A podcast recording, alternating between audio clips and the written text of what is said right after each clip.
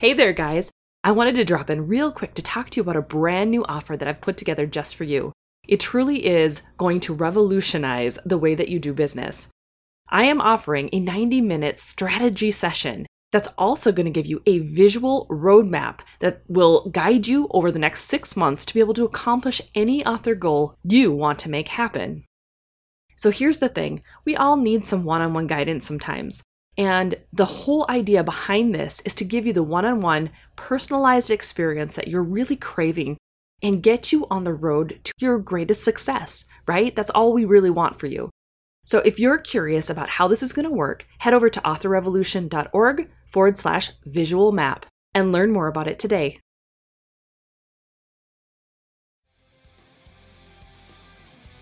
The indie author revolution has been around for more than a decade, but we indies continue to push the boundaries of what we're capable of. From getting over initial prejudices to staring down perfectionism and author imposter syndrome, we've become a force to reckon with. Now, after years of hustle and grind, we indies are rebelling again. Gone are the days of publishing a book a month until we drop, and in its place, we're sowing the seeds of a better way. A way with more ease, abundance, and flow. Get ready to learn about indie authorship from a whole new perspective. We're about to cover everything from releasing your poverty mentality to manifesting your millionaire author destiny. I'm Carissa Andrews, and this is the Author Revolution Podcast.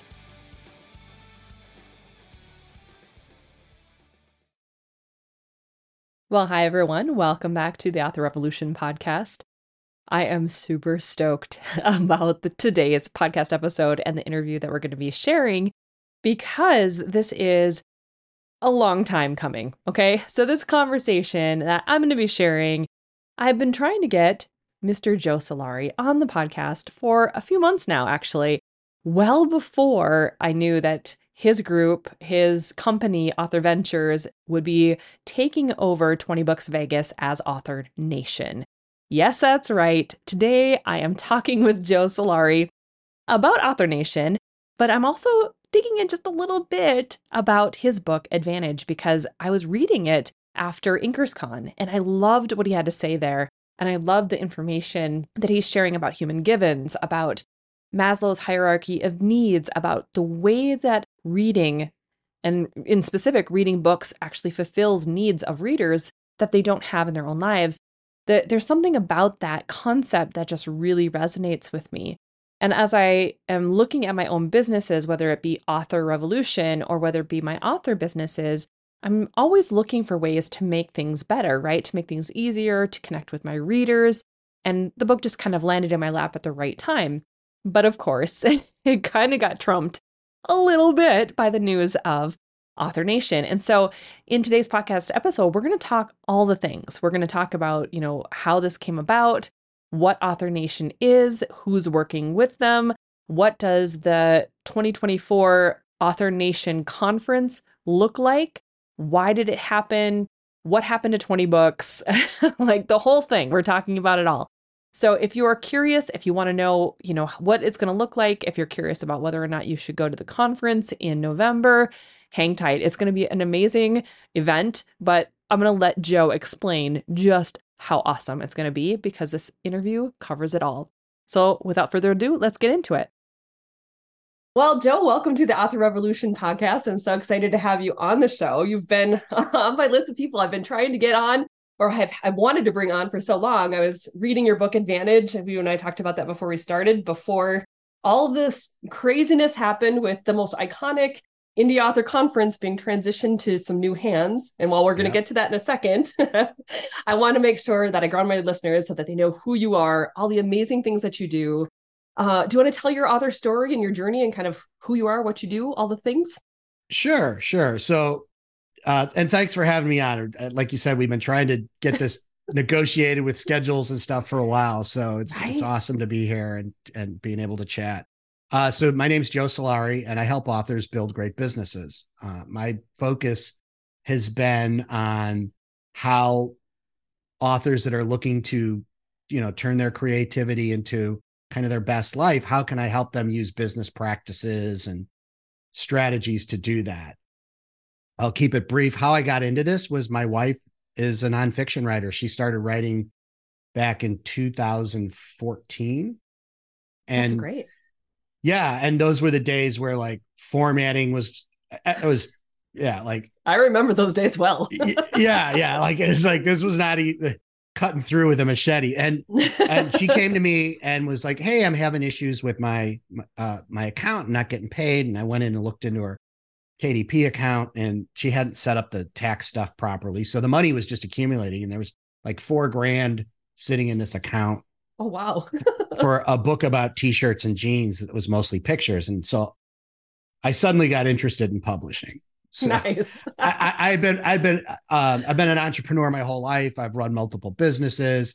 At the time, I was in the oil and gas industry, and but I, this was going to become like I was going to be the tech guy, and I, I also was genuinely interested, and I started listening to like the SPF podcast and you know a couple other things to uh, Joanna Penn, and just to try and get an idea of like how to do this stuff, and so one of the things I got introduced to early on was the 20 books group.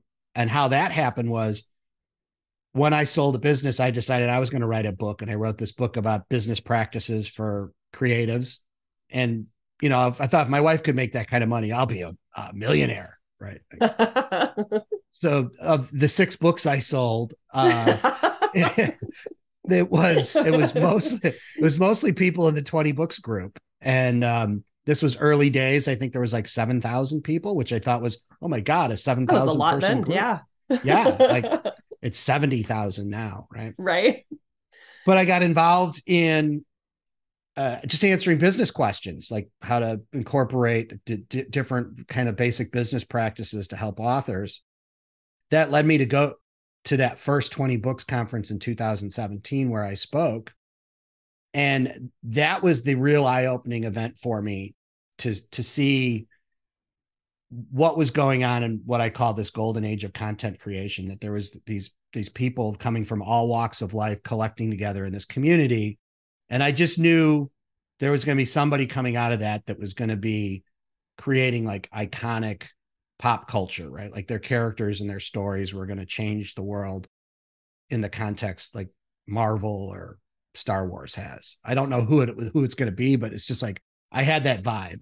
I'm like, I got to be around this. Like, I, this is like an opportunity of like being at, you know, a, a real paradigm shift in, in an industry. So I, I reached out to an old business partner of mine. Uh, we worked in this previous business and I said, Hey, I'm at this conference and I'm meeting a lot of authors that are doing really well and they don't have any kind of support of round accounting, business practices, or setting even setting up a company would you be interested in doing that? And she was like, sure, because she's an accountant. I needed somebody who could do the books.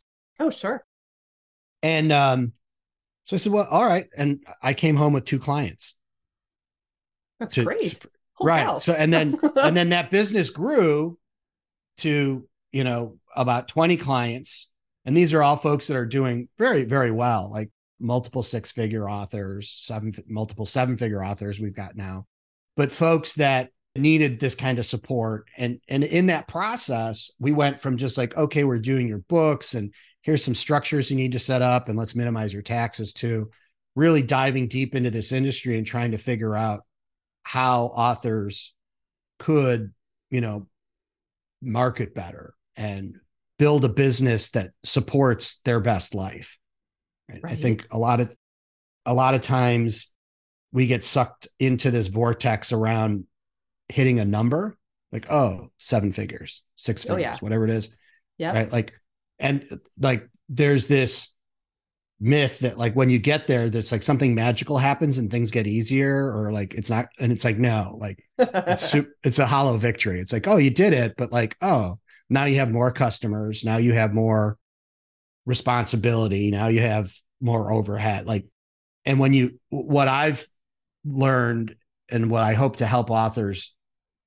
that work with me or come to Author Nation do is understand, like, figure out what your best life is, because it might not have anything to do with the monetary number, or what it is costs a lot less than a million bucks to achieve. Oh yeah, for sure.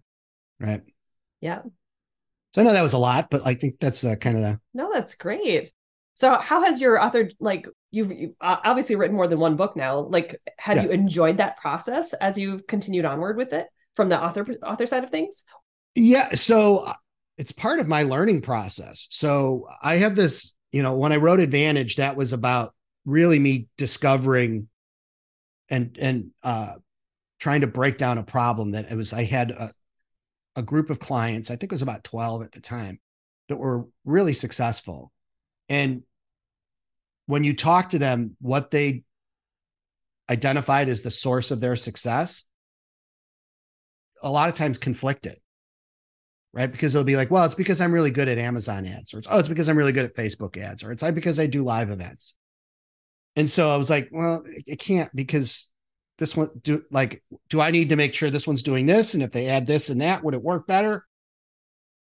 And as I, you know, going in and going through the process of writing a book and doing the research and pulling these ideas together really helps me to you know settle on a hypothesis and be like oh well, no it's not like with advantage it was this idea of like oh this is how the market really works it's very different than a supply and demand market right it's it's mm-hmm. it's this winner take all market or popularity market whatever you want to call it and then what I found was the common denominator in all the success was community.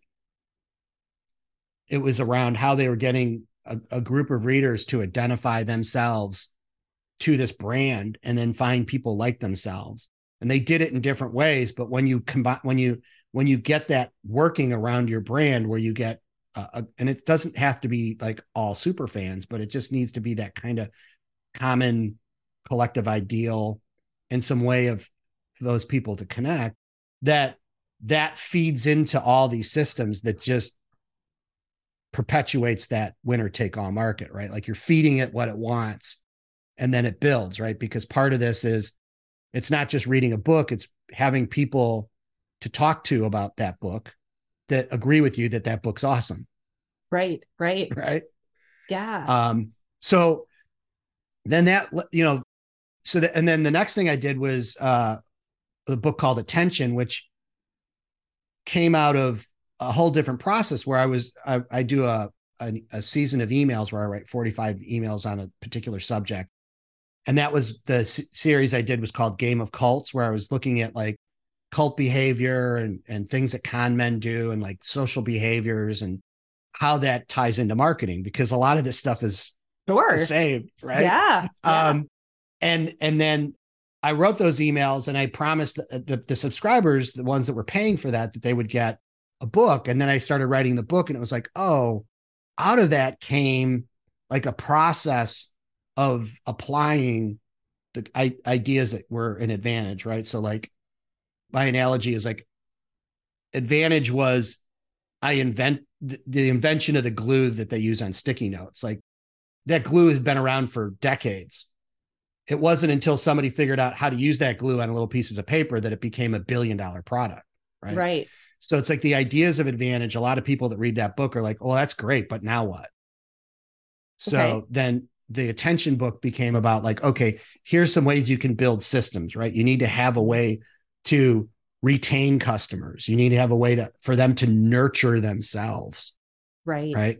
Not when you want to sell them a book, but like, hey, if you know, I'm a potential reader that just has discovered your brand and I'm not necessarily the one click voracious reader, but I you need time to kind of know who you are and is this the right genre for me? And I get a way to test it out and then I can read at my own pace. Do you have a system for me to kind of build my know, like, and trust with you on my pace?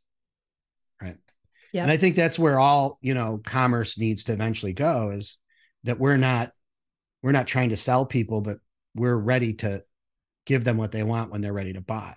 Yep. Yep.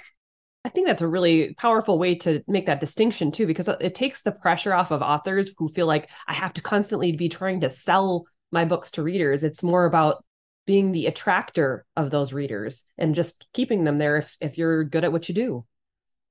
Yeah, and you know, you've read the book, so you understand there's a lot of psychology in this stuff because, you know, where people manifest your story is deep deep inside their psychology right? They're they're pulling in their own memories and associations filling in the blanks with their own memories. They're, this stuff is all happening in parts of the brain that are the same places. Like you know i talk about studies where they they use a functional mri and they ask people questions about uh, your character like a character like harry potter. And the places where it lights up in the person's brain is these same places where they store their memories and associations for real human beings. Right. And you so inside your brain in the books too, when you're reading, you're in a hypnotic state like that. You're, yeah. you're being, yeah, it's very yeah. interesting.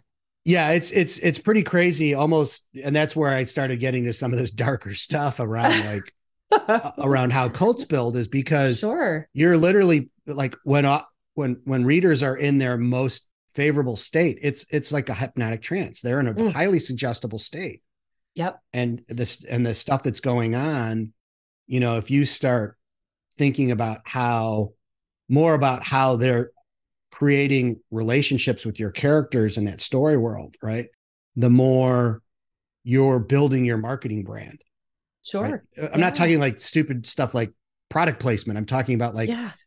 they're thinking about this character and there's there's tons and tons of studies about this about how people have these parasocial relationships and how deep they are and you know what happened to communities when like shows like friends ended and like right all of that or even stuff. avatar i remember when like that whole thing um avatar with the you know james cameron's avatar when yeah. the the tree actually got blown up in that movie there were there were people that were like literally devastated because they had invested themselves so deeply into that concept. Yeah. And it was like, wow, that's fascinating. Yeah. Yeah. Yeah. Um, you know, that that that stuff when you when you kind of take a step back as a creator and start thinking about more as a marketer, it's like, oh, I have these super powerful tools that I can use for good.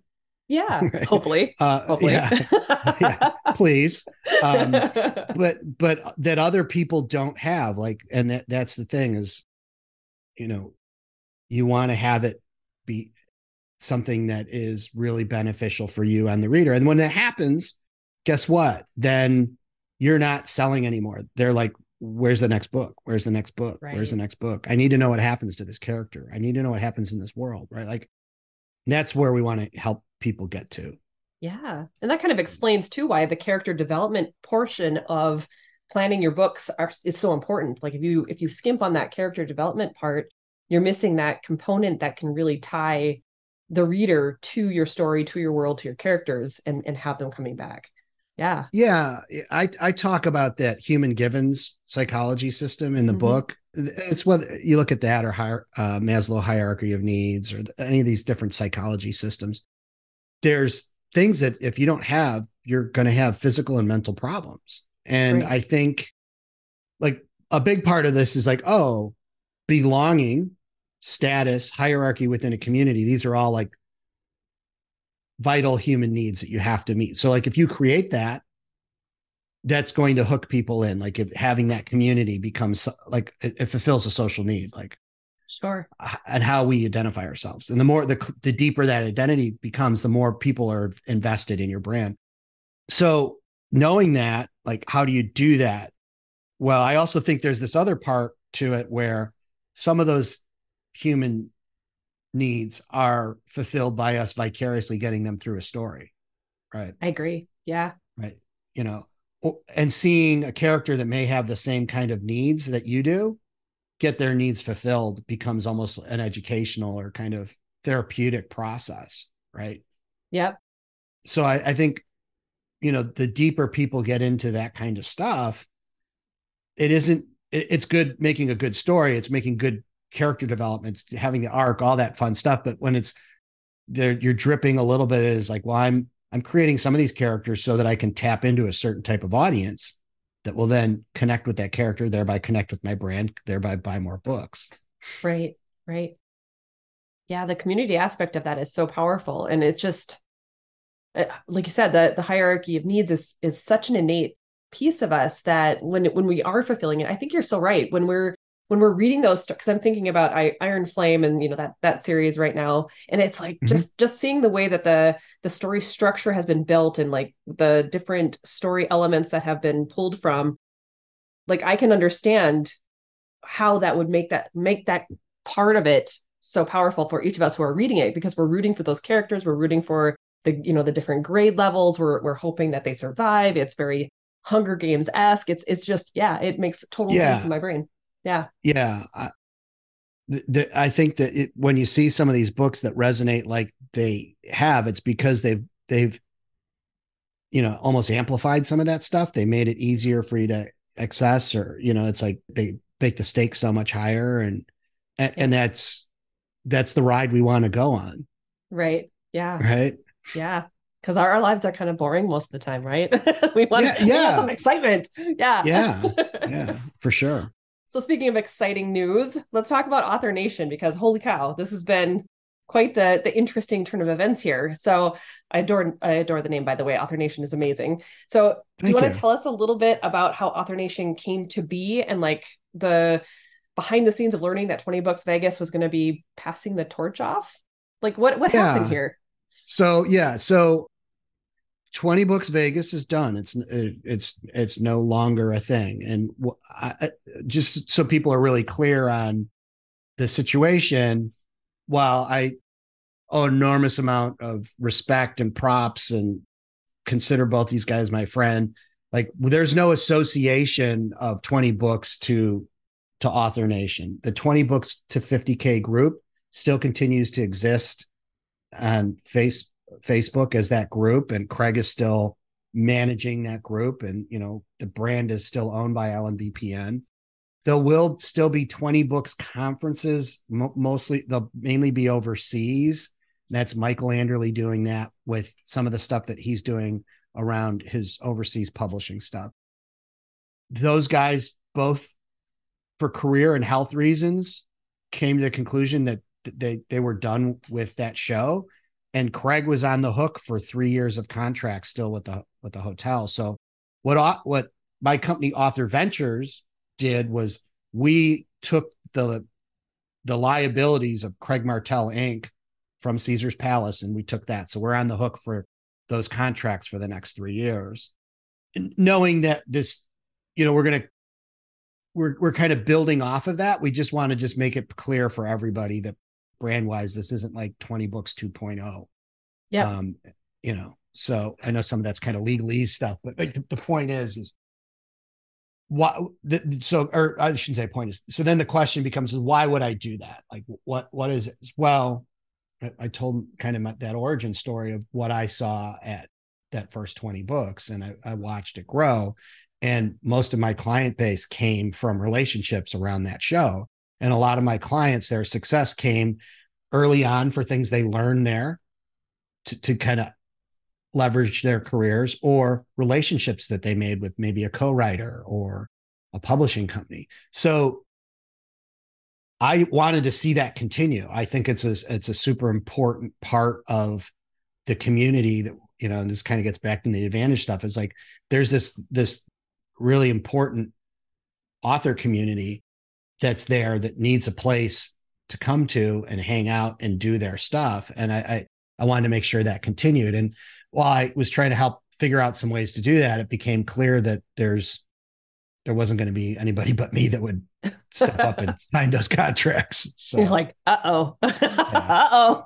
yeah, and uh, there was a lot of like, why, you know, do I really want to do this? I, you know, I've, I've, I've got a lot of other cool stuff going on, and it's going right? to impact other things. And you know, I had a lot of walks with Suze and the dog talking about this before it came down. So in the end, um, it just made sense to me, and and Craig was was supportive of it, and and so and and then even kind of more behind the scenes, I have friends, actually very close friends that have run big conferences, so I was able to go and tap into those people as mentors and be like, hey, there's this thing.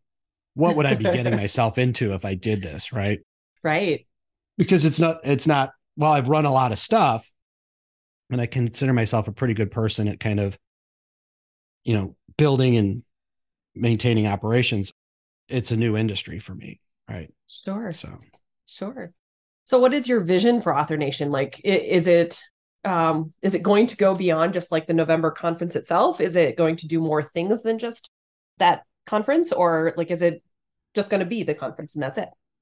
Oh, strap yourself in. Here we go. Um, um, so, uh, I am only focused on, you know, the Vegas show and and those three years that I've got these contracts. So like big, you know, like those those dates are carved in stone. The location will be the horseshoe. Those contracts are immutable. Like I, uh, I shouldn't say we can add some things to them, but let's like there's no leaving. Okay. Like, yeah, because that number is is huge. And like basically they told Craig like his only way out of those things was to find somebody to take the contract or die. oh geez. I mean it's funny, but it's not funny. Like there's literally Yikes. like you know, he said like, Hey, I just got out of the hospital. I was in I was in ICU yeah. for 72 hours. Uh, I think this thing is killing me. And they're like, Well, that's nice. Yeah. Oh man. Yeah. but it's like being at We're, we're a Vegas casino. We don't care. Like right. um oh. so back to your question, the what's going to change? So a lot and not much. So, you know, the core essence of what this thing is is this community of authors. And it's a community of authors that has some that have never published and that some that are, are highly successful. And we want to keep that environment going. So we have to do things to to deal with those different communities that are part of a big one big community. So we're going to get a little better organized around that to help people navigate where they are. Now, okay. that's not to say you have to follow how we think the things, but for me, I like to have key performance indicators. So the first two for me are tied to the author component, and that is how many people come that are not published. So about 12% of the community, if you look over all the years, is unpublished. So what can we do to make it where we get them up that learning curve in that week so that nine months from then we could survey them and say of the 200 people that came that were not published how many are now published?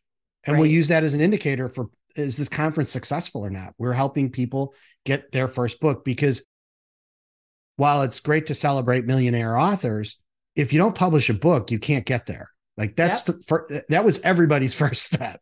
Like yep. right? Then the next thing is we have a pretty significant number of people that aren't profitable so they publish some books and they're still not making money so, how many of those people can we get to where their books are break even enterprise? So that's a second key performance indicator that we could through surveying we could we could see how we're doing on that, right? So yep. I I think when you start applying that kind of structure to the event, like it makes it really clear, like oh, then we need to have content around those things. We need yep. to have some some tracks across domains, and um, you know the other kind of bigger shift is is you know Craig had a lot of great volunteers, but a lot of that management was just him. Yeah. And I've I've spread it out into a team. So uh, if you were at the show, you saw I put a slide up. So I've I've got a lot of people. I've got some people that were around before. They have the experience of running that show, but I brought in some people that are kind of subject matter experts, right, to help pass around responsibilities and address some of the things that people were maybe critical of in the past like how how do we get more diverse voices into to the show right? So the way you do that is you bring more diversity in right? Yeah. So there'll be some people helping kind of lay that out. The other big thing that's going to change is we're going to put an enormous amount of effort into the rave event which is the reader author vegas event which is the signing event and that's going to really kick off on Thursday night and run okay. till Friday night. So okay. we're going to make it a event that readers will want to come to to meet their favorite authors, get books signed, and hang out because we build a community around our author community of readers where they this gets back to the advantage stuff, right? If we're like it becomes real simple for me when I analyze a business. Where does all the money come from in this industry? It all comes from readers. Yep. Right. Yep. It may have take a circuitous circuitous path, you know, through Amazon to you, but like it, it, right, like it comes from readers. So what if we bring those readers closer, cut out as many middlemen as we can, and help you build relationships with your readers, like one on one. I know this might be scary for some people, but like this to me seems to be like a way that we can be relevant into the future is create a massive multi-genre reader event where we can be closer and closer to our customer and help That's them awesome. find find their tribe, right? Yeah. Let's have all the lit RPG people find the other lit RPG people and the romance people find the romance people. And know that there's this place they can go once a year where they can get their weird on and know that everyone there loves to read books and talk about books and hang out with authors. So are they going to be like clumped together so that those people have their community almost like together instead so, of like everybody being spread out or like what what is the plan there? So uh, and we're still working out some of the logistics with the hotel space wise, but we have that whole space mm. through Friday evening. So we believe that the best use of that space will be to take the rave event and rather have it in one room. We break it into kind of some higher level genre stuff so that we can give those people the opportunity to do what they want to do because there are communities like the lit RPG community and the science fiction community where they are already doing this kind of stuff in some respects and to have a place where they could like level it up there's authors that are like, yeah, uh, absolutely. Like I, I, you know, this is what we would want to have the ideal science fiction event look like. Right. Um, right. So, and there's, there's a lot of great like romance reader signings now that, I mean, you know, some of these things sell out in 10 minutes. Right. Yeah. Yeah. Right. So why, why, why do that? Well, because we're all looking like in the end we want to sell more books right? So that becomes my third key indicator is like how many books do we sell at rave? Like that's a really concrete thing we can measure and say like am i helping you guys get in front of customers to sell books at this event? And some of the best customers people that are prepared to come and spend more money than you would pay for a book to come to an event. Right Right. So that becomes like, well, why do we do something like Kevin Smith? Why would we have Kevin Smith come? He's not an author per se. Well, he, for me, is somebody that one, I've seen him speak before. I actually saw him speak in Minneapolis. He was amazing. Nice. Maybe a little salty, but he's, he's... well, uh, doesn't surprise me. yeah, yeah, yeah. Be prepared. Like if you don't like foul language, please don't come. He will. but but he's somebody that, in my view, can talk about the independent creator spirit. He's been doing it for longer than anybody in a lot of different medium and has moved from being an indie outcast to insider, maybe an outcast again to an insider. Like, and he's a funny guy. And there are people that are readers that would come to this event just to hear him speak. Right. So he is the bait to bring awareness of this event and to bring the you know a, a larger group of readers to that event. So they'll on Thursday night we're going to have that that main showroom where we're going to bring readers in. So that that's going to be where you know we'll actually sell out the space of that event because we're going to sell tickets to readers to come in and see that. And then they'll stick around until Friday evening. And we're going to have, we haven't announced some of these things. We're still working out pricing and things, but there's going to be other events going on other than just the signing. So they'll certainly so events be inside the event. Kind of. Yeah. Okay. Yeah. So we'll That's definitely cool. be doing like the obvious thing is there's going to be some some author panels, but they'll be reader facing, right? So yeah, you know, we've got amazing group of post-apoc authors that always come every year, having them there and their readers coming and them talking post-apoc, not how to write post-apoc books, but like, you know, fandom stuff. Yeah, right? yeah, yeah. Um, Super cool. Yeah, so that's the kind of thing we're we're doing. I've had a lot of positive feedback. I've had some people that aren't so interested in that, but it's that's our vision for how we can make this thing relevant for the next three to five years. Is that it's like, do you, have you met an author that said, you know, I've got enough readers? mm, probably not. No, no. Like it's like so. How, how do we? How well? Here's a place where I can apply some of my strategies like that from like I'm a I consider myself a creator too and like this is this is my medium as I can use this to create I won't get it right 100% or the first but like how can I create something that becomes this this massive reader event where authors are like I have to be at this thing because I know I'll find new readers and I'll find the best right. readers because these people are prepared to spend this kind of money to come to this thing well, then guess what? There's a feedback loop. Now we have more authors coming that are higher quality, mm. right? Yep. Which then helps the newer authors. And then when we build in tracks, we're like, hey, I know you are like completely overwhelmed about this idea about selling live. Like it, it you're breaking out in hives just reading the program. Right? Go through just this year. Don't think about coming to to rave other than to just walk it. But if this is something you're interested in, go to see these p- people speak and you will learn if this is right for you or not.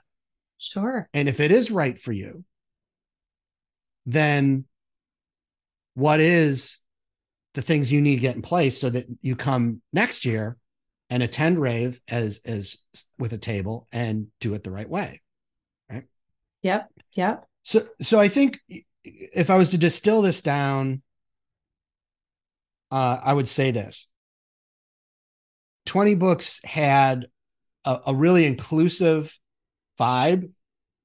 Doesn't matter where you are in your career, come. But it really did celebrate monetary success. Okay. Right. It was about who's making the big bucks. Come up on stage and tell us how you did it. We're going to be a little more focused on we're still inclusive. Everyone come here. We're more inclusive though, because what we're saying is, you know, we're going to help you get to this spot. But when you get to the spot where you're like break even, you're, you're, and you're deciding now, let's not just talk about money. Let's talk about you living your best life through reading, through writing. So, what does it mean for you to live your best life through writing? It might mean you only make $40,000 a year because that's fits with what you want to do. Right. Let's celebrate that. Right? I love that. I love that a right. lot. Yeah. And so one of the things I uh we're thinking through is like early on like early on having a a session that's like a go to market session. So we're going to come to this session and learn all the different ways to go to market. You can go wide, you can go KU, you can use Kickstarter, you can do subscriptions, you can do uh you know there's all these different ways there's a early lot. on there's a lot now there is and, and there'll be more like we can't keep up with yeah. but like the, the idea of like i've never seen a session where it's like here's the pros and cons of doing these things. We're going to take we're going to take an hour we're going to go through each one of these. We're going to lay this out and we're going to analyze it. And under because more most authors come in and they're like well oh i got to do this i got to do that i got to do this. Uh, uh, uh, it's like no. Like if you're going to do something like I, I I know people that make a lot of money writing on using something like Royal Road, a free platform, as part of their go to market strategy. Right. And then when you understand their mechanics of like, oh, but first they're actually like they they wrote onto that platform for for a long time and weren't making any money. And then they started making money on Patreon, right? So now now like this is counterintuitive to most other things because really their ARC readers, the people that are getting the the Ross form and their stuff, are paying money for that. Mm-hmm. Who would have thunk? Okay, that doesn't happen if you're a KU person, right? That then then after somebody's paid for it, then they go and put it free, and then later on they move it onto these other platforms and sell it again a different way, maybe in audio. Like that sounds really cool, but are you built for it? Like, are you ready to write a chapter a week? Are you willing to, you know, diligently put these chapters out every week for a year or two before anybody even gives a crap about your work right? Like yeah. there, these are there's there's these cons to it. Don't just look at like oh this particular person made this money. Look at like this is the path. So those are the kind of things we're thinking about differently i think because you know we've been to a lot of different conferences and seen some different things and we're like well how can we differentiate things and make it where yeah. this is really valuable? And i, I like there's a lot of ideas. so, yeah, yeah, it makes so much sense too because there was that you know and that integral moment back in 2017 2018 when 20 books really kind of came on the scene and everyone was like oh my god i didn't know i could write that fast. And and now that's why i'm not earning enough. Okay. But there's a lot of us again b- talking about being built the way to be able to handle it. Not all of us are built in the in the way of being able to write a book a month and publish a book a month and go as fast as craig and yeah. and uh, michael have been able to go and so it's like then there's a, a, section of authors who felt like they were failing because they weren't going as fast as humanly possible or, or like superhumanly possible to some people. Yeah. Yeah. Yeah. And and then, you know, and and then along comes somebody like Russell Nohelty and, and uh, Monica Leal, Leonelle talking about the the Kickstarter strategy that Russell had been working on. Yeah. And how it, it it's like, oh, this is what I do. I write a book I drop it on Kickstarter. I don't make a bunch of money. I make, you know, I make it's it's it's been increasing over time. Now I know he's making a lot of money because he's been doing this a while, but like yep. in the beginning, he was basically trying to stay revenue neutral. Yeah. For me, that's a brilliant idea. And then like what the magic one he first was explaining this to me was is like, oh, and then I take all the books and I do a rapid release on Amazon because that's what Amazon wants and favors. Mm-hmm. But I do it after like I've created this other audience over here that's well served and loves me. They're not going to buy over here. Right. And I do it again over here. And it's like, oh, brilliant model that serves a huge, huge part of the the uh, the marketplace. But do they understand all the part, working parts? Are they prepared to like that means you're running Kickstarter launches routinely. Now you're going over to like, do you know what you're getting yourself into? Look at the good and the bad. Right and have um, a standard operating procedure put in place so you know what you're doing each time. yeah, but but to your, to your point, like the idea of like that that th- those kind of models need to start having some visibility. Mm-hmm. Like that's part of the diversity too. Is like, hey, I'm over here and I'm you know, I'm a mom and I've got these things going in my life and my best life is I, I want to be able to be at little league games and recitals. And so this is what i'm doing and this is how i do it. Right. That that that's a great model. You know i remember seeing steve higgs in madrid and he's like here's how i did it. Like i realized i could write a book in 70 hours. Now holy cow. Right? And then he he just figured like all of the ways to eliminate hours that weren't writing book okay and so it's like like like family marketing, book writing. This is my life. Now, yep. some people would see that presentation and be like, this is what I needed at the start of my career. Now I understand how hard this is going to be and the kind of work I'm going to do, and I'm prepared to do it. Other people would see that and say, that's not my best life. I'm, I'm with the second one. Life. Right. Like, and, and, and that, and that's, that's the right decision. Right? but if that's all you get is like the you know and i think that that became I, I don't think it was necessarily the case i think the vegas show was trying to bring other things into it but the brand became synonymous with oh yeah write fast put it in ku just keep going right yep yep um, now and I, this isn't just that show, but all shows. I think if you've been to many of these shows, you should reflect on who in the past has been speaking on stage and are they still around? Right. Yeah. Yeah. I definitely agree with that because there are a hmm. lot of people who have burned right the heck out. Yeah. And they just, you know, and they just can't yeah. keep going. Yeah. Yeah. Yeah. There's a lot of people that were like crushing it and doing that and and and now they're they're not. And it's like okay well that model wasn't sustainable not even for you. Yep. Um, that was one of the things that when i was first trying to create the the program rapid release roadmap I was trying to I had so many authors who were trying to come to me trying to figure out how to juggle, you know, the moving components of having multiple books a year going on. And it was it, it was then where I was like, okay, I can explain the different models, but there's no way I'm, I could justify teaching them to go as fast as humanly possible because even myself, I was like, this is not sustainable. I can't I can't do this. And so I had to like bring it all in to like four books a year is what I recommend just because it's still doable if you have another job. You don't even have to go that fast though. It's like I I try mm-hmm. to explain to them like, look, that's Uh, you don't have to even go that fast. It, it can be smaller. You can just find what's more sustainable for you. But it's really about that juggling aspect of having, you know, the backlist you're trying to market and the book that you're know you're going to be planning, and then the book that you're writing on right now, and it, like it, it's all those things, those components.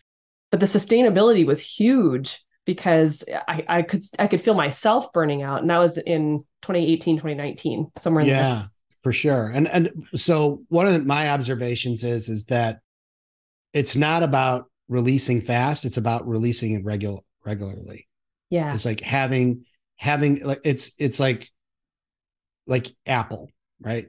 Every year, same time of the year, they release these phones.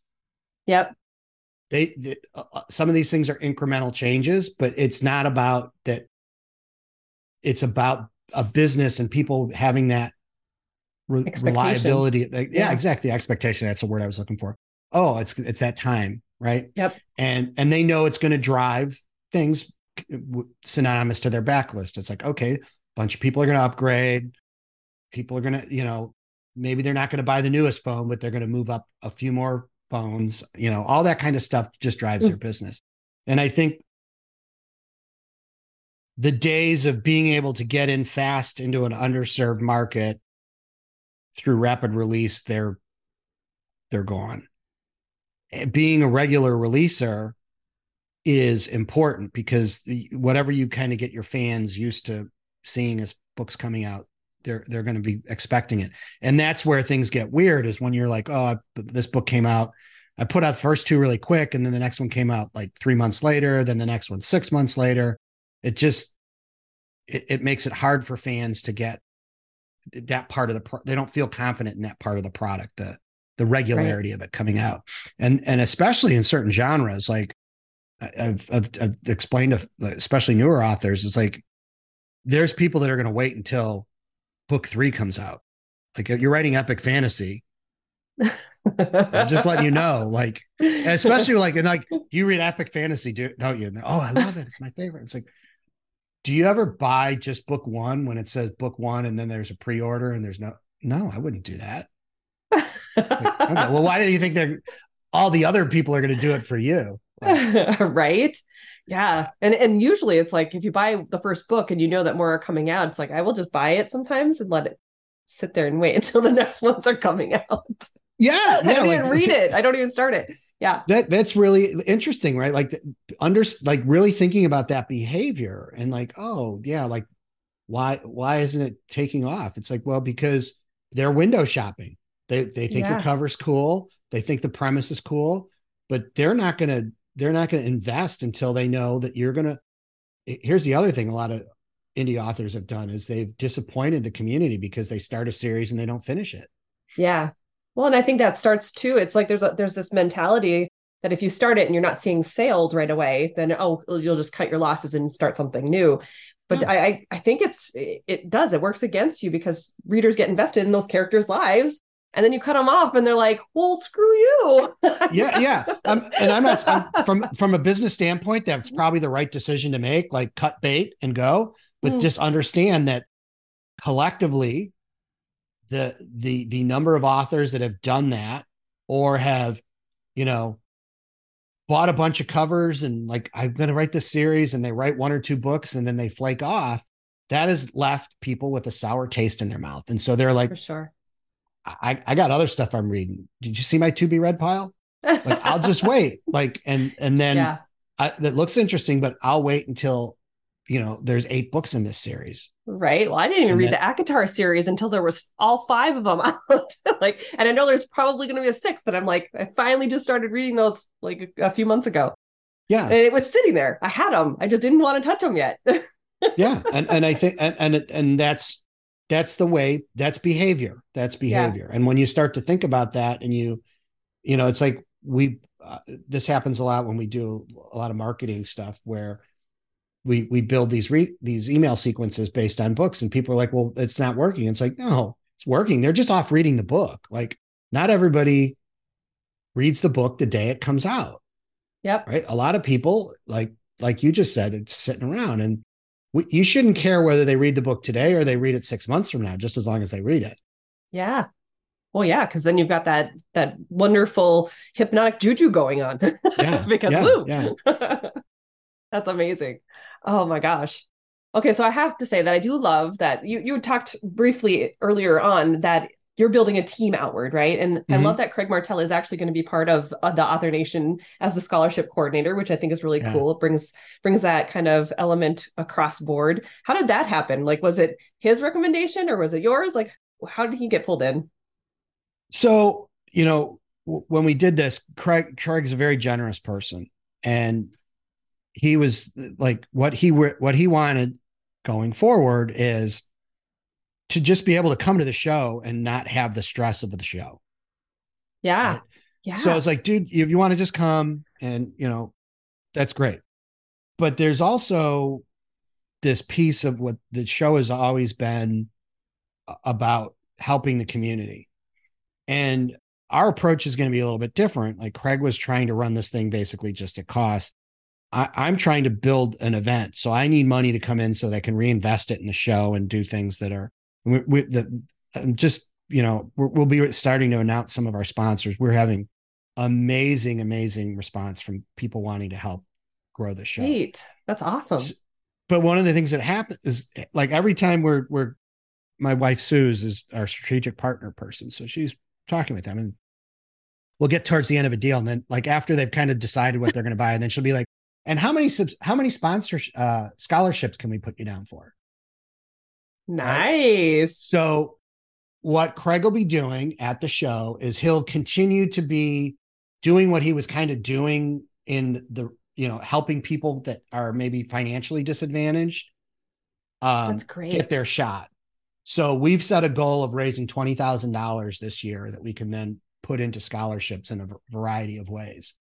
So then that money will go to Craig and Craig will then decide how it's going to be kind of doled out. Now, sure. in some cases where a sponsor is like, hey, I'll give you this much, you know, he's going to say this came from the sponsor and they'll there'll probably be some like that they want to do, you know, pay for two tickets or they want to pay for a ticket and airfare or a ticket in a hotel room, whatever it might be. Like, well, we're kind of working through those details. But the whole idea of having Craig there so he can still be participating in the show's continued success, right? It, it, like we're building our DNA is is off of that, right? Yeah. And and giving him he still needs that, right? And my hope is that by doing this, it, it's the right mix for him of him feeling that he's still continuing to contribute to the community in the way he wants to without having to deal with all the headaches. Right. Because th- this thing comes like it sounds horrible, but there's a portion of this community that's a reason why he's not doing this anymore. Sure. Sure. Um, yeah. I can understand that, that there's there's small groups, well, maybe large groups too. I'm I'm thankful that my community seems to be very understanding and open, but I think that's something I've tried to deliberately nurture. But there there are certain like little components where people just get very I don't know, persnickety, I guess. yeah, yeah. Well, you know, and, and so one of the things you may have observed, we haven't started a Facebook group. Sure. Sure. And there's, yeah. there's, this is deliberate. We're, we're anybody that's interested in communicating about the show or learning more, we have an email list they can sign up for. Mm-hmm. And I, I, I, anybody that replies to me and asks questions about the show or wants to rant at me, I reply to every single email. Oh my Everyone. gosh. Yeah. Because I want it to be as just like if you walked up to me on the street and wanted to ask me questions, or just like we're doing now. My only thing is, I don't want the mob to be injecting with their thoughts about our conversation. It's you sure. and I talking. Yeah, yeah. We may come to the conclusion that we're not right for each other and this isn't your show anymore. And God bless America. We'll go our, do our things. Like, but a lot of the times it's it's better because you get to voice what you really want to say. And, sure. And and not feel that you have this community, you know, certain people that are going to inject in. Mm. And and then I can explain things and like here's my viewpoint. I'm not saying I got it right. I'm just saying like I'm the guy like Craig's done. I've picked up the ball and run with it. How I run the rest of this field is is up to me. Now, absolutely. Here's the right. Here's the other thing: is if you if if you have opinions about it, and you like, there are two committees where people can come beyond them, right? And help. Yeah, yeah, yeah. Yeah. I think that's a, a smart move because I mean that twenty books community on Facebook, it it was a full it's it is a full time job for Craig and and the people who are running it just on its own. Yes. And so it's like we we sometimes forget that like we're still trying to create our own things here, guys. Like we have yeah. where this is not just our life. Like the the conference is not just our life. The group is not just our life. There there there are other things we're creating, and it it's a lot of work. It really is. Yeah, and and then a lot of times what I can do is I can actually address what a lot of the issues are. That it's whether the show makes a profit or not is not what you care about. What you no. care about is is am I going to get left behind because mm. I don't have the money? Am I, you know, like it, it, it's, it all goes back to people's personal feels, fears and concerns sure. about what's happening to them in the industry. Right. And, and this is a hard business. And it's like, if you know me and you've seen what I do, like we're, we're I can't write the book for you. Right. and if your, and if your book sucks, you're not going to succeed but I'm trying to do everything possible with the tools that I have to make it so that we tilt the probability of your success you know towards success not towards failure. Right. And and and that that's kind of our focus. And if you kind of see how i'm thinking about like hey how do i know i'm doing a good job? Well if i help more authors get published right? If if we have a if, if we get that and just we don't know because no, no one's ever done this before but let's say that we find out that we can get about 50% of those people published and we can through our criteria and changing things, we get that to 60%. Most of those people are not going to be successful because that's how the market plays out, right? Sure. But there's going to be some of those people that are wildly successful. And those that aren't successful, maybe it's just some things that they need to fix in their books that will then get them to success. But like the, the only way to know is to take the risk and make that book a reality in the marketplace. Yep. So I'm not saying I can make your book successful. I'm saying I can get your book pub- help you get your book published. Right. Right. right? And and yeah. and I think that that that kind of attitude is through our whole team is the same thing. That's great. Okay, so speaking of the team, I've been watching your social medias, eh, which are awesome, by the way. So many good questions and things that are going on in there. I'm like, yeah, that's that's, that's so Isabella. She's doing an amazing job. She's doing great and obviously you've got a lot a great team that's going on some amazing names some that have even been on this podcast before obviously craig um, but did you want to give a shout out to some of the others who are on your show? sure team? sure so um, right away the first two people that um, well the first one was my, my wife sue's like she she she's half owner in the show like like it that's the other thing to keep in mind is like her if she didn't say, yeah, we're going to do this, it wouldn't have happened. Right. So she understands right. the risk that we're taking and what we're doing. And, and it is impacting our lives, like, because we're, our plan was to be moving this year. And it's like, we're not moving this year. Like we, where were you going to move? Well, so we're, um, our, our kids are, um, in college now. We have twin boys. And so we always had this plan is when they were done with high school and we were going to move someplace that was a little more temperate, right? We were thinking North, sure. North Carolina. Like, I know you're like, what are you talking about? I'm in Minnesota. right. temperate. Well, I have a son that just moved to Florida, so I get it. It's yeah, fine. yeah, yeah, yeah. I'll tell you, temperate. I got snow in June. Like, right. My husband Colin is always like, "Why do we live where there's seven months of snow?" Like, I have no idea. He's from England, so he he really hates it. yeah.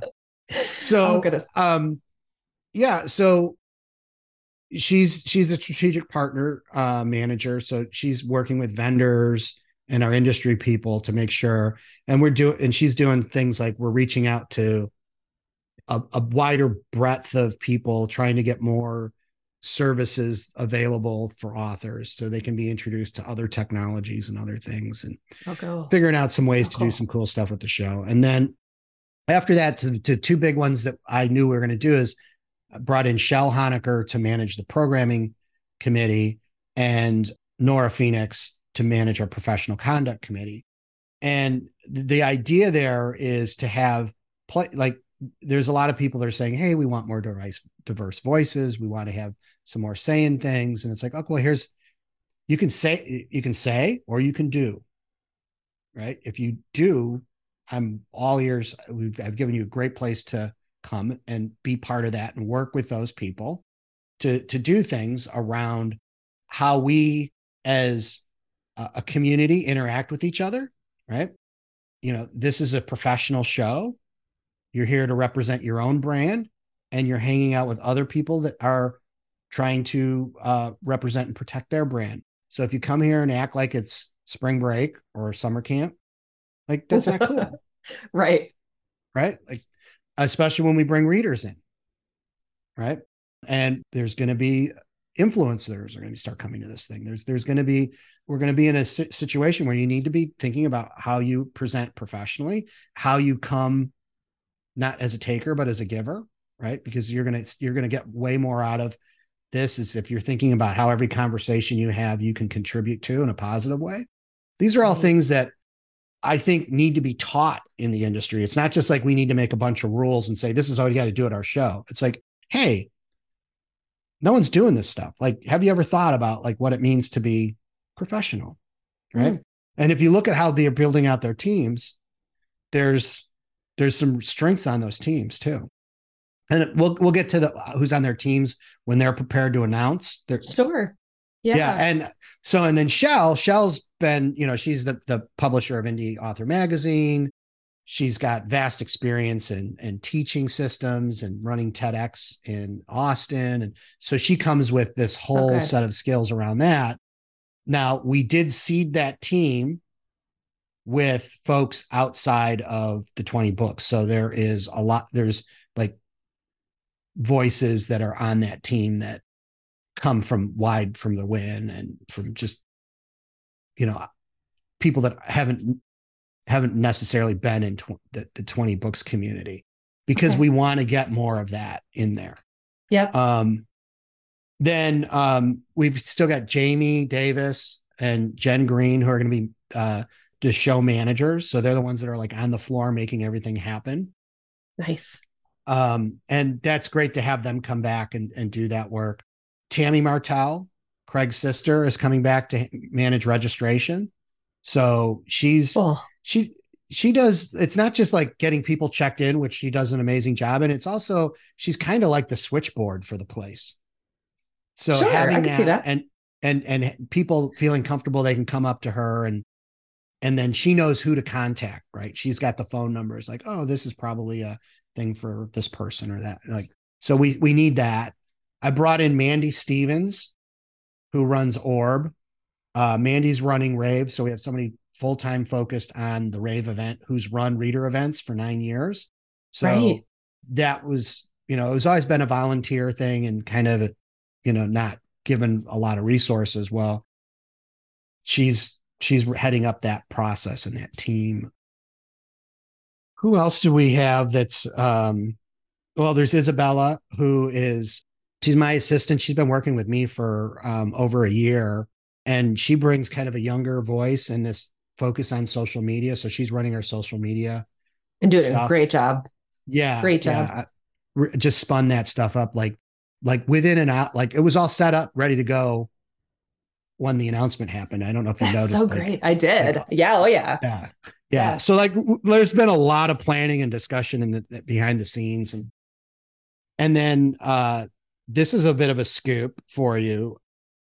Uh we're going to be having a, a podcast starting in January. Yay.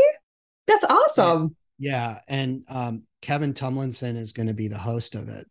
Okay. So it kind of he's so he's always yeah and so it'll be interesting because we'll be you know interviewing sponsors and authors and that'll be kind of our way of kind of educating people about what to expect from the show and and introducing nice. some of these concepts and giving people some ideas. Do we so, know what it's going to be called? Uh, Author Nation podcast. I, I will. That's all I know at this point. But that's like we're actually the first bunch of episodes we're we're going to be recording soon. So um, that's great. That, that'll be coming out. Yeah. So there'll be some more people we're adding that will uh, be helping out. Um, we still have to figure some things out with how we're doing the volunteer coordination and the the space monitoring people and so there's there's still some more names coming out but I, I th- and then um bonnie paulson is heading up our marketing and advertising. So awesome she I she helped, she is so fun. Yeah and she's a blast to see if you ever get to see her present. It's like, she is. She is incredible. She was probably yeah. between her and katie cross those are they're my two favorites to watch on stage. They're great. Yeah yeah yeah. yeah. So good. And and so uh you know this year at 20 books vegas the last show we actually did the marketing for the rave event. Bonnie and i did. Oh nice. And we only had six weeks but we had the biggest turnout ever. That's great. And we ended up we built a list of about 800 names. Wow. And that was only focusing on the market like a short period of time in the Las Vegas area. So probably February we'll start our marketing and it's going to be very aggressive for building wow. up that show. We're going to have some pretty cool stuff. So she's amazing in what she can do. So it, it'll be given some more time and some more latitude to do it is going to be fun to see how it comes with. And then how all these pieces hook together too like having professionally done podcast stuff that we can then hand off to isabella on the social media side uh, to uh, bonnie on the marketing and advertising side. It's just yeah. So good. Oh yeah. my gosh. That's like a, a, dream team too. It's so many good people in there that i'm just like it, it's going to be an incredible year um, yeah 2024 is going to rock. I mean and it's just yeah. the first, the beginning of it right? Yeah and and the hope is that this all become like for me everything should be teaching right? Like this we're we're an educational event and we're trying to demonstrate to you how like granted it's different and maybe on a grander scale but like when we boil it down i'm trying to show you how to build a community. Right. Yeah. Right? like, the, like and from scratch on the reader side like yep. it's so like sit back and be critical of it, but you know, see what you can learn because it's no different for you yeah. as a as an author to to build a reader community. It may be more virtual than what we're doing, but this is what you need to do. Yeah. And and not necessarily if you do go to more of the the these types of conventions where you are signing or doing more things, but at least it's a a starting point for sure. That's really yeah. cool. Yeah. Well, let's talk. I think you mentioned some of the specifics, but let's talk about it just in case my listeners are wanting to double check and make sure that they know what they're doing. Will the price of the conference change or will, will it be roughly the same as it has been with the 20 books group? Yeah. So we're our basic ticket, which is our, you know, our general visa. We're having this whole kind of like author nation travel theme thing we're doing. Love it. Visas and passports and itineraries cool. and you know, also Chelle used to be in the travel industry, so it's like oh, well, that makes sense then. Yeah, yeah. Plus, it has so a great brand to it. That's great. Yeah, yeah. So three ninety nine ninety nine is going to be that same ticket that you would have gotten no matter what, which gets you, you know, the the five days of the show. So we're you know the industry day, then Tuesday through Thursday is the author education piece, and then the Friday rave. So you yep. can walk rave as you know a participant there's extra cost, just like there's always been if you want a table at Rave or if you want an industry table. There's the same thing. There's industry guests, which is still three ninety nine ninety nine. If you're somebody who wants to come to the show as an industry guest, you've got stuff to sell, or you want to talk to authors about you know your products. That's how we would like you to come that way. And both of those include all the live stuff, and then we're going to have video. So we're going to produce we're going to re- still record sessions. We're not going to live stream in 2024. Okay. I know a lot of people are not thrilled with that idea, but I have to pick my battles. And that was the entire team was like, this is the hardest thing we have to deal with. Let's not do this. So we're not. Okay. Now, that means if you're used to doing the virtual event, it's not going to be the same, but you're still going to be able to get those videos. Our expectation is because we're just recording now, we should be able to d- deliver a higher quality product there. And we will have some type of virtual Q&A stuff built around that when those videos come out. But so we're kind of like Inkers be... Con when they do their digital launch. exactly. Perfect. Exactly. Oh, got it. Inkers. Okay. So, uh, this is not new. This is this nope. is what most people do. And understand this. Like when when we made this decision as a team to like we're not doing this. Last year they had 688 people that were virtual. Wow. That's bigger than any other conference that I know right. of. Yeah. Right. So that's that from a from an economic standpoint, if I just raised the price, which probably would have kept like th- that's what I walked away with, walked away from. Why? Because I want to get the live event to be amazing. I want to honor my team and say, hey, you guys said this. I hear you. We're not doing it. That doesn't yep. mean we can't do it 25, do it right, and do it the Author Nation way. We just we we have you know start somewhere. Some, yeah you got to start somewhere and know where, where yeah. your limitations are for sure. Yeah and and I, I you know and i and I, I i do believe it's a solvable problem but i it, i just it's not going to be solved right away. So that covers the industry ticket the general admission ticket and then the digital ticket. We're still figuring out what the digital ticket price is going to be. It's going to be more than what it was in the past. I, I guarantee that. Um, sure and we're not going to be putting videos out on YouTube for free.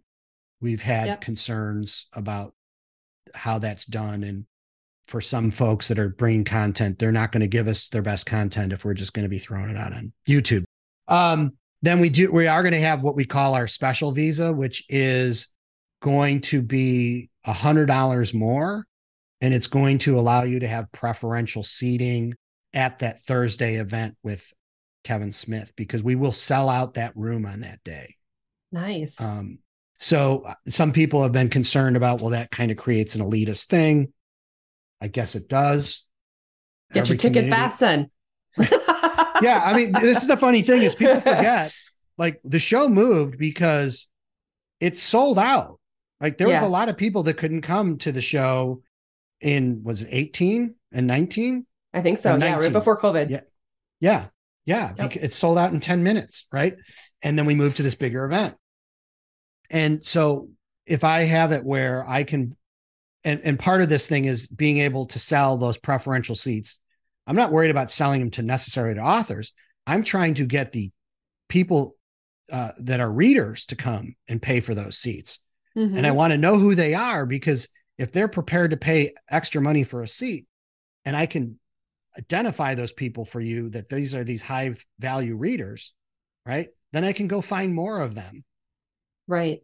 Right. This is like price discrimination. It, you know, it, it, may upset some people's socialist values, but the, there's a purpose for it in a market economy is that I can say, hey, these people will pay us more money for things. Let's find more like them. Right. so we don't have to discount stuff. Right. Right. Right. Um, Will there um, be like um special like a couple of seats set aside for th- those like scholarship type people too or is it only going to be for people who are paying the extra price? Oh no, so if you're if, if you're in a scholarship, so if you're a scholarship or you buy a general admission, like those tickets will get you into the room, right? Mm-hmm. Like you may not have the preferential seats. Yep. Uh, but you'll like anybody that we sell a ticket to will be guaranteed to have a seat in that room. Right? Got it. Okay. Um, now there there was some talk about maybe some people needing accommodations because of things. Well, we'll make accommodations. I mean, it's a big room. There's yeah. um, th- th- that that's not you know something that was really on our radar. Now that it is, we'll we'll resolve it. It's not a big deal. But if you you know there are authors that are going to say, I want I want to buy ten seats in that section and I want, you know, I want to be here and I want nine of those for my my super fans and I'm I'm inviting super fans and I'm going to make a contest out of this for people on my list to come. And we're like because their dream is to sit with me and watch Kevin Smith tell dirty jokes. right? Nice. Yeah. Yeah, and what a great way to build your community up. right, like that's the whole like we're trying to facilitate stuff that you can't do. That's like, oh, this is really cool, and like, and and if you're not able to do that, that's something for you to aspire to. It's also understanding that when you do have a table at Rave, you may be able to pick up some of that person's fans. Right. If you're in the same Right. genre, it's like, you know, they're not super fans aren't dedicated like this is I only read this person's books. They're like, I love this guy's books. Are yours like him? Right. Because he doesn't Right. write fast enough for me. right. I got I like got to read many time. books.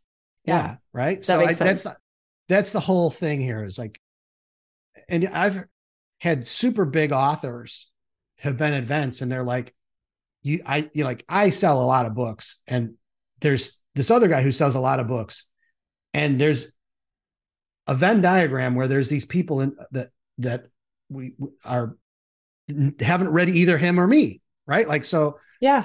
this is perfect right because we are alike and we do have the same kind of tone in our books and we write so that's the idea is that you know we're not competing you don't have to worry that somebody's doing better than you that's just going to steal your joy focus in on like oh what can i learn from this person what can i do to to serve his fans in a great way that would make them my fans Right. Right. I love that. Okay, so to be clear too, this is going to be still held at the Horseshoe, Horseshoe um, Casino yes or yes Bally's or whatever. yeah Um, so it's called the horseshoe now will it be staying there once the three years are up, or are you just like committing only to these three years? we'll evaluate what we're going to do. You know, now we're kind of getting in kind of inside baseball here. It's like Sure. first year, right? Like fir- first year, I, I got to pull the show off, Figure it out. Yeah. and, and not lose my shirt. right. Right. Let's make And- sure we're still standing come the end Yeah, of this right, year. Yeah. right. Um, November 16th will there'll be is the day of reckoning is like how everything how it all adds up. Right. So and that'll give me information because if we attract um the the level of readers that I think we can, we have to think about expansion. Now the Sure. cool thing about Caesar's palaces and and that specific hotel is what one is the horseshoe has more space in it than even Caesar's palace does for convention. That's why the World Series of Poker is there. When they expand it into Paris. So we can go, we, we'll probably start using some of the space in Paris over the next few years, mainly on the reader day, because oh, we can sure. expand into that and then contract down. Where we go in the future, that'll be informed by how this show is scaling. I'm, I'll say this: I think Vegas is a is a, a really really good location for the show because it's a destination location and it's cheap for a lot of people to get to. I know some folks are like, I don't like a smoky casino, and I, these are trade offs we make, right? Yep. Yep. I could move this to I could move this to to Wynn, and the air would smell like jasmine, and you would pay four hundred dollars a night for a room, right. Yeah. right? And the ticket would now be a thousand bucks, right? Like that's part of this thing that we have to figure out how we're going to deal with. Because, because it, you know, maybe it does move out of Vegas, maybe it moves out of a casino. I do know that we're already limited, just forgetting about the reader event, but just the size we are now, we're limited in the places we can go. Sure. There's not many places that can take 2,000 people. Right. It's a big, big group. Yeah. yeah like there's there's um it's the virgin hotel used to be the old hard rock that they re- remodeled okay. It's beautiful it's got these outdoor spaces we can't go there Hmm. we sell out the hotel block Sure. Yeah. the, the room they don't have this like so uh, we've already kind of looked at some of these things there so there's only certain casinos you know certain places that are capable of handling that size group That does not surprise me at all. Okay, so for my listeners, what are the dates for sure of like this year's conference? November what? So it's November 11th through the 15th, 2024. So that's the Monday through the um, Friday. With how we plan on doing things, you're going to want to probably come in Sunday night because um, we're going to start Monday morning. We're, we're going to, it'll be a later start but our plan is is to do opening ceremony in that event center and then move the vendor day will actually be in the other space where for those of you who've been there where we have the salon and the silver and the gold room we can fold those walls back. So the idea being is we can bring people in bring them into the event center which is the biggest space have them kind of network and hang out as people are checking in do our opening ceremony. That gives the vendors time to get their stuff set up and we go later into the day so we're going to be using that space in a different way where it's going to we're trying we're trying to recreate some of the feel that we had at Sam's Town. Okay.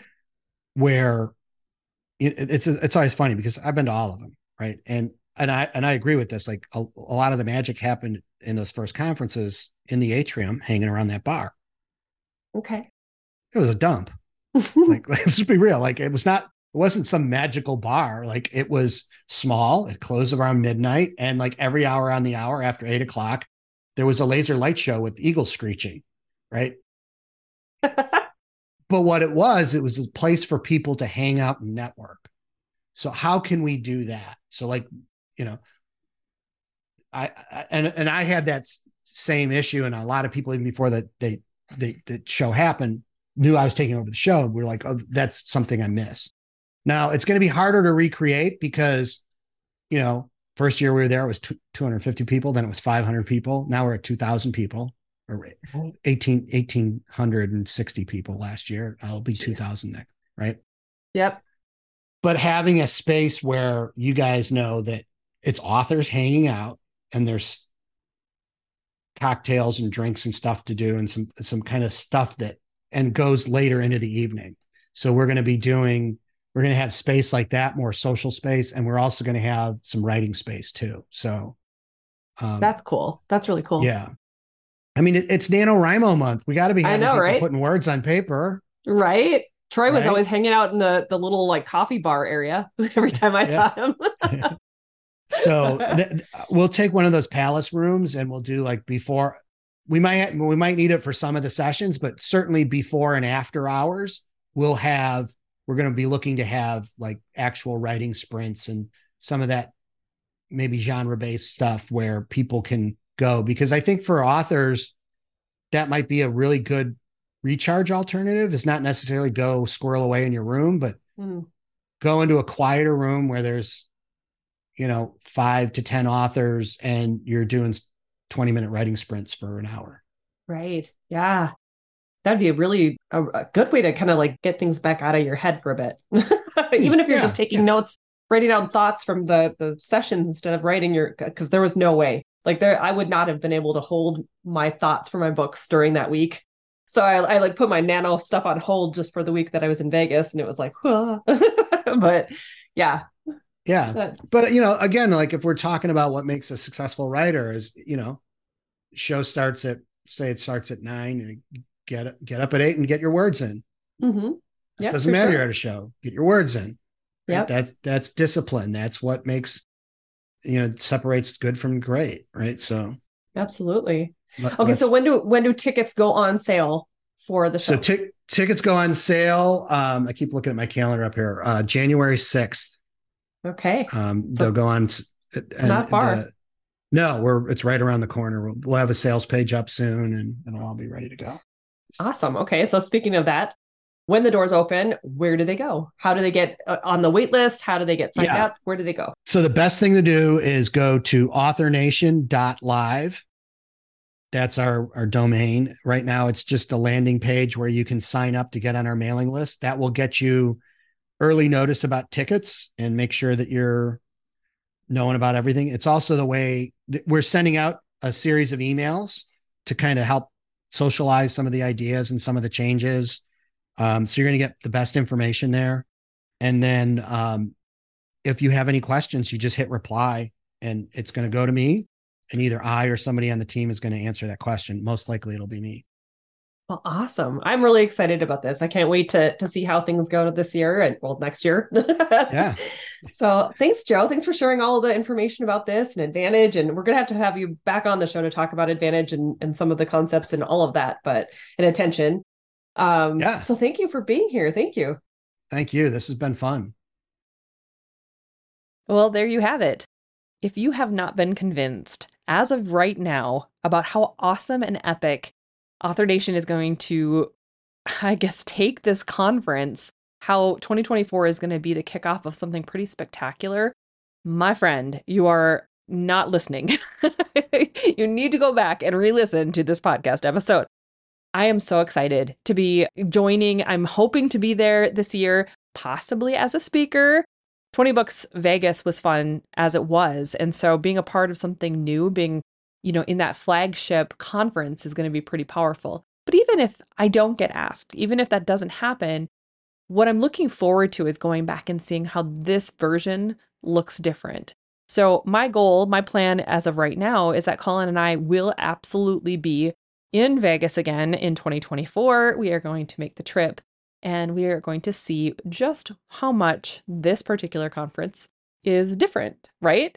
I'm so excited. I'm so thrilled to have been able to finally talk with Joe, not only because of this conference, but because, like I said, I was reading his book Advantage and I wanted to get him on to talk about this concept of community and cumulative advantage and how, you know, having this readership will be so powerful for authors to you know leverage and and how other authors are killing it like i was talking with katie cross and katie is the one that actually introduced me to the book of Advantage. Like I've known, uh, you know, of Joe Solari for a long time. He's been in the author circles for a long time, right? But I didn't know about the book. And so I'm thrilled to be able to like put some of what he has said to use. I'm excited to see when attention comes out. I am checking out his the game of cults that he actually has on his website right now, which is his conversation that will eventually turn into attention so I'm looking forward to like digging through that over like winter break for like when the kids are on vacation and whatnot. But just I'm so excited, you know, to have this conversation with Joe to be able to understand how Author Nation is going to take over such big boots. You know, so even though they're not the same, it's not going to be run the same. I'm someone who's always okay with that, right? I'm I love change. I love to see things mixed up and shaken up I mean, you'd know that anyway just by listening to this podcast because I like to see new things coming. I like to see that transformation effect. For whatever reason, it's like it just makes me happy. And so it'll be cool to see how things play out. It'll be cool to see, you know, what happens from here on out. And, you know, 2024, man, it it kicks it all off. And so I'm thrilled to be a part of this no matter how it plays out. It's going to be so much fun. And I think that you should definitely put it on your calendar. January 6th, remind yourself tickets are going to go on sale and it's going to be so much fun to be at this conference. Don't miss out, all right? Good. All right. I hope you enjoyed this podcast episode. If you'd like to download the transcript, head over to authorrevolution.org forward slash 214 and you can get it there. And of course, I will include links to Author Nation. I will include links to Joe Solari and his books all the things that will be there to be able to like check it out and and play around with, okay? All right, have a wonderful Christmas. Have a wonderful rest of your year. Of course, we do have one more podcast for 2023 coming out next week, but just in the meantime, have a wonderful Christmas and holiday season.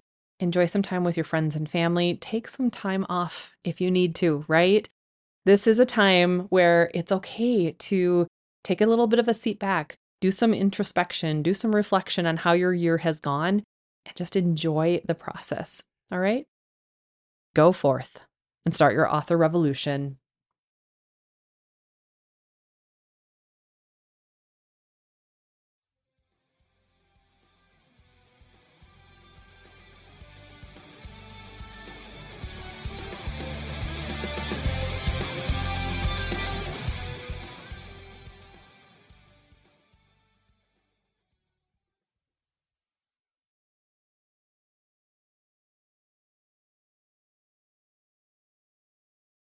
Okay, indie author, Carissa Andrews with Author Revolution here. we need to have a chat. I know you want to build a sustainable long term author career, but you can't do it just by wishing for it. It would be nice, yes, but alas, you gotta do the work. By that I mean you need to reframe the way you look at your author business so that you can write and publish more frequently. With Rapid Release Roadmap, my signature online course, I'll help you learn not only how to make writing and publishing four books a year seem easy, but I'll help you master your prolific author mindset so that you can clear away all the negative self talk that's holding you back. Trust me, I have been there. To learn more about Rapid Release Roadmap, head over to rapidreleaseroadmap.com. Over there, I'll give you all the insights on what you'll find inside the course. Plus, I walk you through all of the bonuses you're going to get based on the payment option you choose. And yes, there are some good ones in there, even if I say so myself. Once again, head over to rapidreleaseroadmap.com to learn more and sign up today.